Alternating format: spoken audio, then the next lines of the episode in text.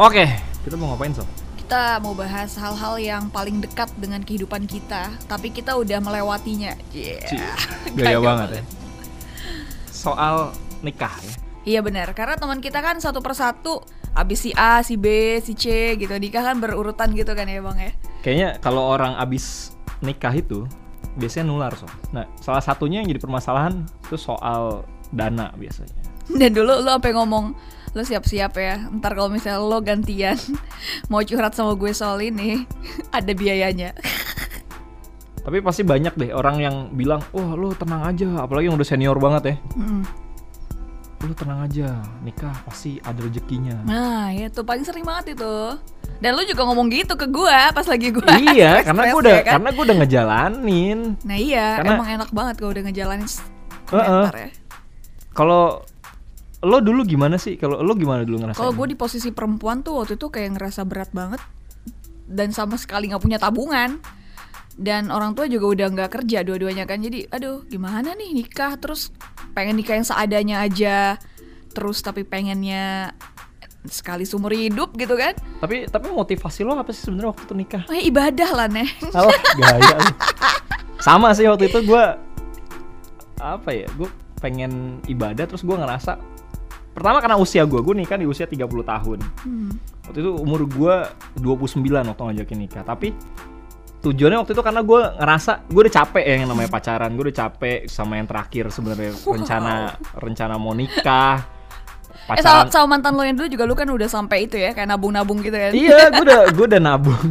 Gue udah nabung mau nikah, terus nikahnya sama orang lain. Tapi ngomong-ngomong soal biaya tadi, bener nggak sih lo ngerasain nggak sih kalau orang nikah tuh dikasih kemudahan? Oh bener banget, karena kita udah ngalamin ya, kita udah melewati tahapan itu. Ketika kita udah tenang aja, pasti ada aja rezekinya. Emang kayak gitu ujiannya, tapi abis itu percaya deh, ada aja kok solusinya. Kita selalu kayak gitu kan. Dan saat kita ngejalanin emang berat, apaan solusi-solusi, duit dari mana? Mana mungkin. Case lo apa misalnya? Kasus lo? Kasus gue, kebetulan suami gue ini emang gue sepakat untuk gak yang kayak orang kalau lamaran kan biasanya ada macam-macam ya. Jadi sejenis keluarga kan macam-macam tuh, ada yang langsung dibawain pas lagi lamaran. Nanti jadi si keluarga perempuan udah tahu nih dibawain segini, ntar tinggal nambahin berapa atau gimana. Sementara gue waktu itu sepakat sama suami gue ini untuk yaudah ketika punya duit langsung masukin ke catering, ke segala macam. Kebetulan gue kan waktu itu cari yang paling murah ya, jadi satu paket gitu kan. Iyalah, yang weddingnya tuh kayak sewa pengantin, baju rias pengantinnya, baju sewaannya, terus cateringnya, sama dekorasi panggung kayak gitunya itu udah yang satu tempat gitu, satu WO, jadinya nggak pusing-pusing lagi. Dan itu kita tinggal pembayaran aja ke sana. Jadi gue memutuskan untuk seperti itu biar nggak ribet-ribet deh. Jadi ketika ada uang masuk, ada rezeki langsung masukin sampai ya tertutup gitu kan. Tapi lo nabung nggak sih? Enggak. Lo nabung? Nggak nabung. Enggak. Tapi ada lo rezekinya. Tapi pas berarti misalkan kan kerja ya. Katanya waktu itu juga sebenarnya suami lo waktu itu lagi nggak kerja ya?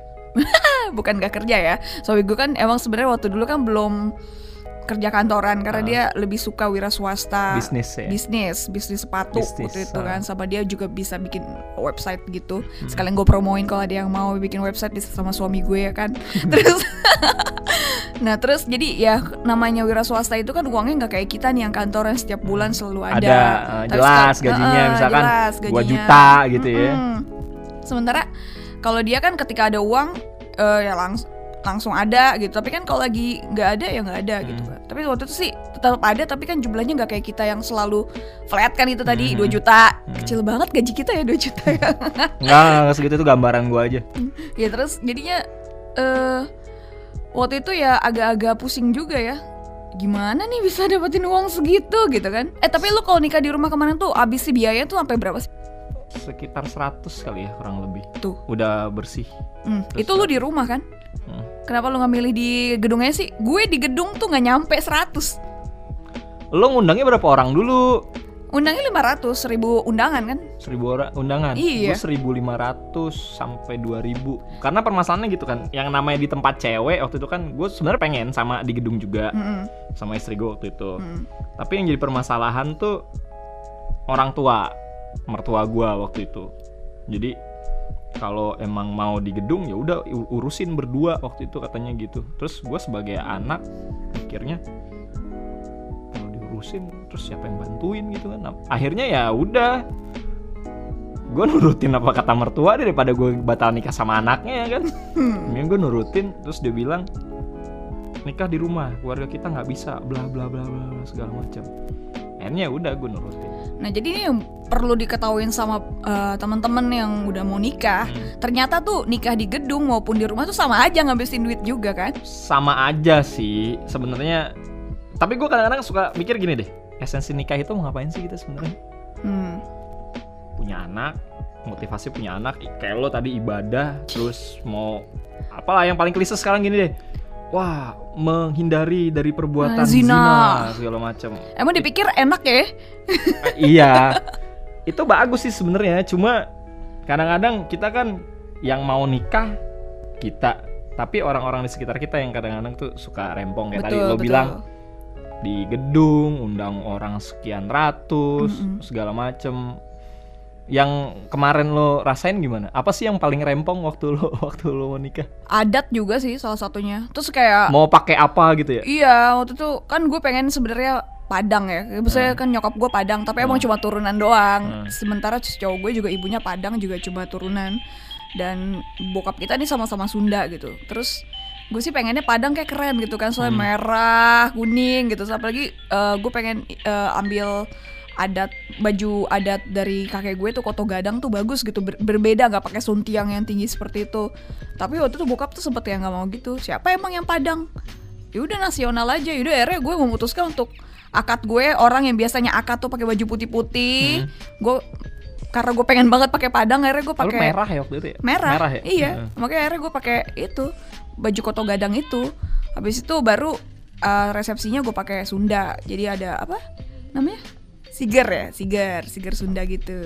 Emang iya? Iya, gue pakai siger tau. Lu, jadi perpaduan biru. Adat Padang sama Sunda ya? Oh iya, tapi enggak perpaduan sih, cuma dipisah aja akad Padang, resepsi Sunda. Atau sebenarnya lebih aman sih ngambil nasional ya. Tapi lu pakai adat nggak sih waktu itu? Kayak adat kayak kalau gue ya orang Jawa, di orang Jawa tuh gue waktu itu apa ya? Lempar sirih. Itu sirih atau apalah gue gak ngerti waktu itu.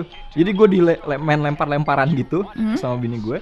Terus abis itu ada adat injek telur, gue gak tahu tuh maknanya apa, gue lupa. Lo ada kayak gitu juga gak sih? Enggak sih, waktu itu gue cuma itu doang. Ada yang nari-nari di depan kita itu loh. Oh iya, gue nari-nari ada. Kalau di Jawa disebutnya apa deh? Jawa tuh cucok lampah kalau gak salah. Ya kayak gitu-gitu deh, gue lupa namanya apa sih kok di Sunda. Gue juga Sundanya Sunda KW soalnya, karena lahirnya di sini. Jadi sebenarnya tuh adat-adat itu gak penting ya kan, cuma biar kelihatan ini aja, kelihatan. Tapi emang lebih bagus sih pakai adat ya kalau misalnya nikah, kayak lebih rapi gitu kan. Terus yang selain repot soal orang tua sih biasanya sama omongan saudara. Omongan saudara, bener. Itu pak bukan parah sih. Kalau gue untungnya gue cowok nggak ada, cuman kalau dari istri gue nggak tahu. Kok gue ada saudara gue sampai kayak nyepelin gitu, lu kok kayak belagu banget sih Pi, pengennya di gedung, kenapa gak di rumah aja, kayak gitu. Serius. Terus soalnya kan rumah gue kan banjir coy, impress gitu kan. Itu kan jadi salah satu pertimbangan gue untuk kayaknya gak usah di rumah deh, ribet. Udah gitu di rumah pun kita harus kayak, lu pasti kayak gitu deh, tetangga-tetangga diajak untuk jadi panitia. Gila, itu pasti. Mau gak mau kan beliin juga seragamnya kan. Untungnya yang ngeluarin mertua gue bukan gue. Iya, tapi itu kan cewek sih, jadi satu pengeluaran juga kan. Ya itulah salah satunya, jadi yang udahlah pertimbangan, udah di gedung jadi diterima rapi, nggak usah bersih-bersihin kalau misalnya ini kan udah ada, udah beres semua kan. Pakai totalnya itu pokoknya nggak nyampe 100 juta, gue lupa deh, sekitar 60 apa 70 juta itu udah itu semua. Itu udah bersih semuanya. Udah gedung, catering, rias. Gedung bisa.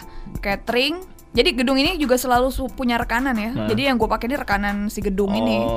Terus dan gue memilih untuk di aula masjid karena itu lebih murah daripada di gedung-gedung lain lah. Kalau di Jakarta Barat di Mercubuana ya, masjid di Mercubuana. Iya, ada juga masjidnya wali kota Jakarta Barat. Tapi iya bener ada. Itu wali kota Jakarta Barat. Situ, tapi dia tuh harus kayak ngantri setahun gitu. Oh gitu. Dan rata-rata tuh harus yang udah punya saudara juga di situ, rekomendasi dari saudara yang kerja di sana. Harus ada PNS di sana. Kalau gue waktu itu saudara gue di situ emang nyokapnya PNS di Jakarta Barat. Nah gue waktu itu mau pakai nama om gue, tapi waktu itu daftar antriannya dan tanggal yang gue mau gak ada gitu. Tapi ini sih kalau buat yang mau nikah ya, kalau gue bilang pertama amanin dulu tuh tanggal nikah. Tanggal nikahnya nih biasanya kan, wow, udah ketemuan, udah tunangan, ada omongan keluarga, ngebahas tanggal. Tanggal tuh banyak tuh biasanya. Kalau orang Jawa, wah dihitung tuh biasanya tanggal lu lahir. Gue dihitung. Oh, tanggal lahir gue sama tanggal lahir istri gue digabungin terus jadi tanggal baik lah. Tanggal baik. Padahal semua tanggal baik ya coy. Kenapa sih orang Jawa kayak gitu? Iya gue nggak tahu deh. Tapi ya itu ngamanin tanggal. Tanggal nih udah tanggal dari keluarga udah sepakat. Baru ke KUA. Ke KUA tuh ngamanin tanggal. Lo mau nikah jam berapa penghulunya? Kalau zaman gue nikah tuh 600.000 bayarnya ke bank. Sama ya masih. BRI kan dulu. Oh, BRI. Kalau sekarang gue nggak tahu berapa. Nah zaman dulu sebelum ada aturan itu, gue lupa tahun berapa, itu ditembak biasanya sama orang KUA-nya. Dan ini bukannya gue mau ngejelekin ya, tapi emang itu dan gue rasa itu bukan salah KUA-nya juga. Tapi ya orang-orang yang macam kita lah, yang kayak kita mau nikah gitu, itu yang memang udah kayak jadi budaya, ngasih duit apa segala macam biar lancar, tips kayak gitu-gitu. Nah, tapi lebih parah ini gue di KUA gue coy. Kenapa? Soalnya dia tuh kayak terang-terangan, "Mbak itu udah dibayar." "Iya kan transfer Pak," aku bilang gitu kan. Oh tapi nanti ada kan uang buat dia. Maksudnya gitu? Karena dia kan nanti kan bakal datang ya. Kalau gratis itu kan ketika kita nikah langsung dalam KUA. Tapi kalau misalnya kita mau nikah, si penghulunya datang ke tempat kita, itu kan memang ada bayaran yang kita transfer lewat BRI itu. Tapi di luar itu si penghulunya gue itu sempat kayak kode-kode gitu coy, minta duit. Padahal kan yang kayak gitu mah pasti gue kasih lah. Itu sebenarnya enggak, itu sebenarnya yang 600.000 udah termasuk dia datang transport kan. Itu sebenarnya, tapi ya itu balik lagi kan, dia kayak gitu itu biasanya juga karena kebiasaan di kitanya atau orang-orang sebelum kita yang udah pernah nikah udah biasa ngasih bingkisan apa. Nah itu jadi kebiasaan, padahal kan sebenarnya kan mereka PNS nggak boleh, tapi ya gimana ya, gue nggak ngerti juga deh. Tapi sempet gue tegasin loh tuh waktu itu dia. Soalnya gitu. Dia kayak, maksudnya Pak lah emangnya uangnya 600.000 itu gimana? Dia katanya dia beralih katanya uang yang dia dapatkan 600.000 itu harus dibagi seluruh penghulu yang ada di KUA itu. Nah itu gue gak ngerti. Nah gue gak ngerti. Terus gue pengen konfirmasi itu ke kepenak bener apa enggak kayak gitu. Masuknya masa masuknya dibagi-bagi gitu kan. Paling saya terimanya cuma berapa. Terus padahal dia tahu gue kerja di media. Terus gue bilang kalau misalnya kayak gini mendingan saya telepon Kemenaknya aja ya Pak ya. Kasian dong kesejahteraan bapak-bapak penghulu ini. Ketakutan coy. Berarti kan emang sebenarnya ada gratifikasi juga tuh. Berarti orang emang dianya juga ya yang udah. Karena itu tadi gue bilang, karena udah keasikan terlalu lama sering terima yang kayak gitu-gitu. Ya sebenarnya dia juga gak perlu diobongin. Orang juga mungkin gak enak ya, ngasih tambahan lah, apa dibawain buah lah, ada yang kayak gitu kan, macem-macem. Kayak gitu. Terus kalau udah ngamanin tanggal tuh biasanya abis ngamanin tanggal udah dapet nih tanggalnya nih, udah dapet tanggalnya dari KUA, baru deh proses selanjutnya tuh. Kalau gua waktu itu ngamanin catering karena catering kan biasanya juga tuh padet jadwalnya. Catering tapi sama tenda. Catering, tenda, sama undangan. Tapi kan kalau lu tenda juga bahas saudara kan. Iya, nah ini paling penting sebenarnya buat yang mau nikah. Kalau emang saudaranya atau punya teman dekat yang vendor, itu biasanya tuh kayak apa ya, dapat keringanan lah. Potongan ya. Iya, ada yang potongan, entah itu ada yang dikasih gratisan, nyumbang. Gue saudara, gue punya tenda nih, gue nyumbang tenda deh. Itu lumayan, ngurangin kos. Betul. Nah itu harus dimanfaatin tuh. Iya emang. Jadi jangan gengsi deh kalau yang mau nikah. Wah gila, gue punya duit, gue tenang aja. Enggak, lo jangan gitu. Kalau bisa ya, kalau gue sih mikirnya nikah budgetnya seminimal mungkin. Hasil duitnya itu nanti kita pakai deh abis nikah. Bener deh, abis nikah tuh berat lo banyak punya banyak keperluan. Iya, perlu punya pegangan ya kan. Pegangan. Apalagi walaupun istilahnya punya gaji sama-sama kerja gitu. Iya. Apalagi mungkin kalau misalnya lo masih numpang di rumah orang tua atau di rumah mertua. Gue banget. Gue juga kan dulu gitu. Ini kayak bakal jadi podcast selanjutnya kita nih soal bahas ini. Enak gak ya tinggal di rumah orang tua atau mertua? Kita bahas ya. Nah apa namanya, itu mungkin masih aman ya. Tapi kalau misalnya yang mau langsung ngontrak kan itu bisa jadi salah satu apa sih modal awal lo. Mungkin kalau kayak magic jar dapat lah dari kado, kulkas bisa dapat dari kado ya. Tapi kan kayak kulkas gitu kan penting, itu kan penting tapi lumayan juga harganya. Kasur apalagi mahal loh. Biasanya lo coba tidur di rumah orang tua ada kasur. Ini satu lagi deh. Ini yang penting juga abis nikah lo udah vendor, gedung, catering, riasan, MC hiburan apa segala macam udah selesai nih. Ada amplop dong. Nah, itu jangan ngarepin deh. Jangan terlalu ngarep. Ntar pakai uang amplop aja deh bayarnya. Bayarnya jangan kayak gitu juga. Kita emang harus nyiapin apa? Memang harus ada dana juga gitu. Yang penting sih sebenarnya kalau orang abis nikah tuh atau orang pas nikah, yang paling utama tuh selain kita nyiapin diri kita sama calon kita ya, ada calonnya lah, lu nggak mungkin nikah cuma sendiri, yaitu finansial, keuangan. Kalau lo emang secara finansial nggak mampu, ya lo buka-bukaan aja sama calon lo. Gue cuma punya ada uang segini sama keluarga, sama orang tua. Yang penting niat dulu sih kalau mau nikah. Betul. Tapi terbuka juga itu penting banget. betul. Balik lagi ke amplop coy. Amplop tuh juga ini tuh sensitif ya. Jadi harus juga diomongin tuh ke orang tua. Nih amplop semuanya ke orang tua atau dibagi kita, atau semuanya ke kita. Nah itu kan beda-beda ya. Sekarang cara misahin ini gimana? Ada juga tuh orang yang kalau kondangan bener-bener ditulisin cuy. Apa namanya? Ini bang amplop apa? Kotak buat pengantin sama apa ya biasanya? Orang tua. Oh iya bener, gitu. di kotak-kotakin tuh biasanya. Iya dipisah gitu. Jadi biar amplopnya nggak ketukar. Tapi gimana kalau yang orang langsung nyatuin amplopnya nggak dipisah kayak gitu? Nah, gue disatuin. Nah itu harus jadi pembahasan juga kan ke orang tua. Gimana tuh pembagiannya? Apa amplop undangan si orang tua ini? Tapi kalau gue waktu itu gue serahin ke orang tua. Oh gitu. Lo nggak ambil sama sekali? Tapi dikasih juga akhirnya orang tua. Iya. Dan yang paling penting kita sebagai pengantinnya ya, yang nikah nggak usah ngarepin. Gue nggak ngarepin waktu itu berdua. Ya udah, karena gua, walaupun waktu itu gue mikir gue butuh modal, paling nggak ya modal persiapan untuk nikah itu, lo bukan cuma modal pada saat nikahnya aja. Jadi lo bener-bener menyiapkan uang saat nikah dan setelah nikah. Jadi lu punya tabungan. Tabungannya itu bukan cuma lu pakai pas nikahnya aja gitu, tapi lu punya tabungan juga gimana setelah nikah. Tapi kalau gue, lu lanjutin dulu deh. Untungnya kalau gue alhamdulillahnya uang digabungin dan ya mertua gue juga punya pengalaman lah, dia juga pernah nikah gitu kan. Dia mungkin seperti itu juga. Gue dikasih gitu. Oh, dibagi berapa ya? Dikasih nih buat bekal kamu modal karena kemarin gitu.